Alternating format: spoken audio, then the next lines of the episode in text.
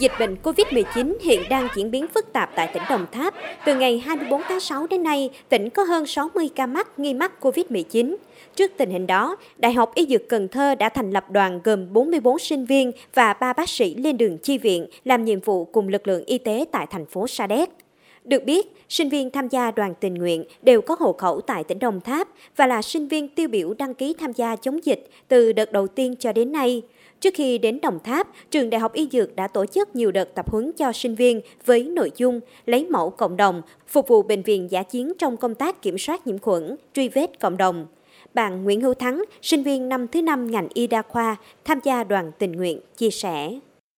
Thứ nhất là em là con dân Đồng Tháp, em ở à, Tam Nông Đồng Tháp. Thứ hai nữa là một cái sinh viên tình nguyện của trường. Em tham gia đội với tinh thần rất là cao là sẽ hoàn thành tốt nhiệm vụ của mình, vừa phục vụ cho trường, vừa phục vụ cho địa phương Đồng Tháp.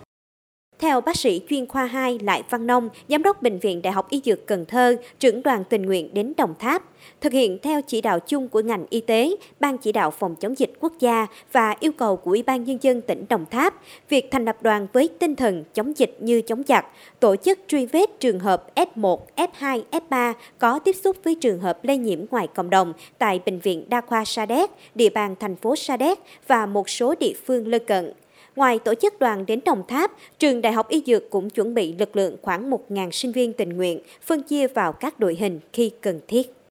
Quyết tâm của đoàn là làm sao mà phục vụ tốt nhất cái yêu cầu ờ, phòng chống dịch của ờ, tại địa phương và không phải ờ, tại Đồng Tháp không mà bất cứ cái địa phương nào trong cái khu vực và cả nước mà có nhu cầu thì cán bộ và sinh viên viên chức của trường Đại học Y Dược Cần Thơ đều sẵn sàng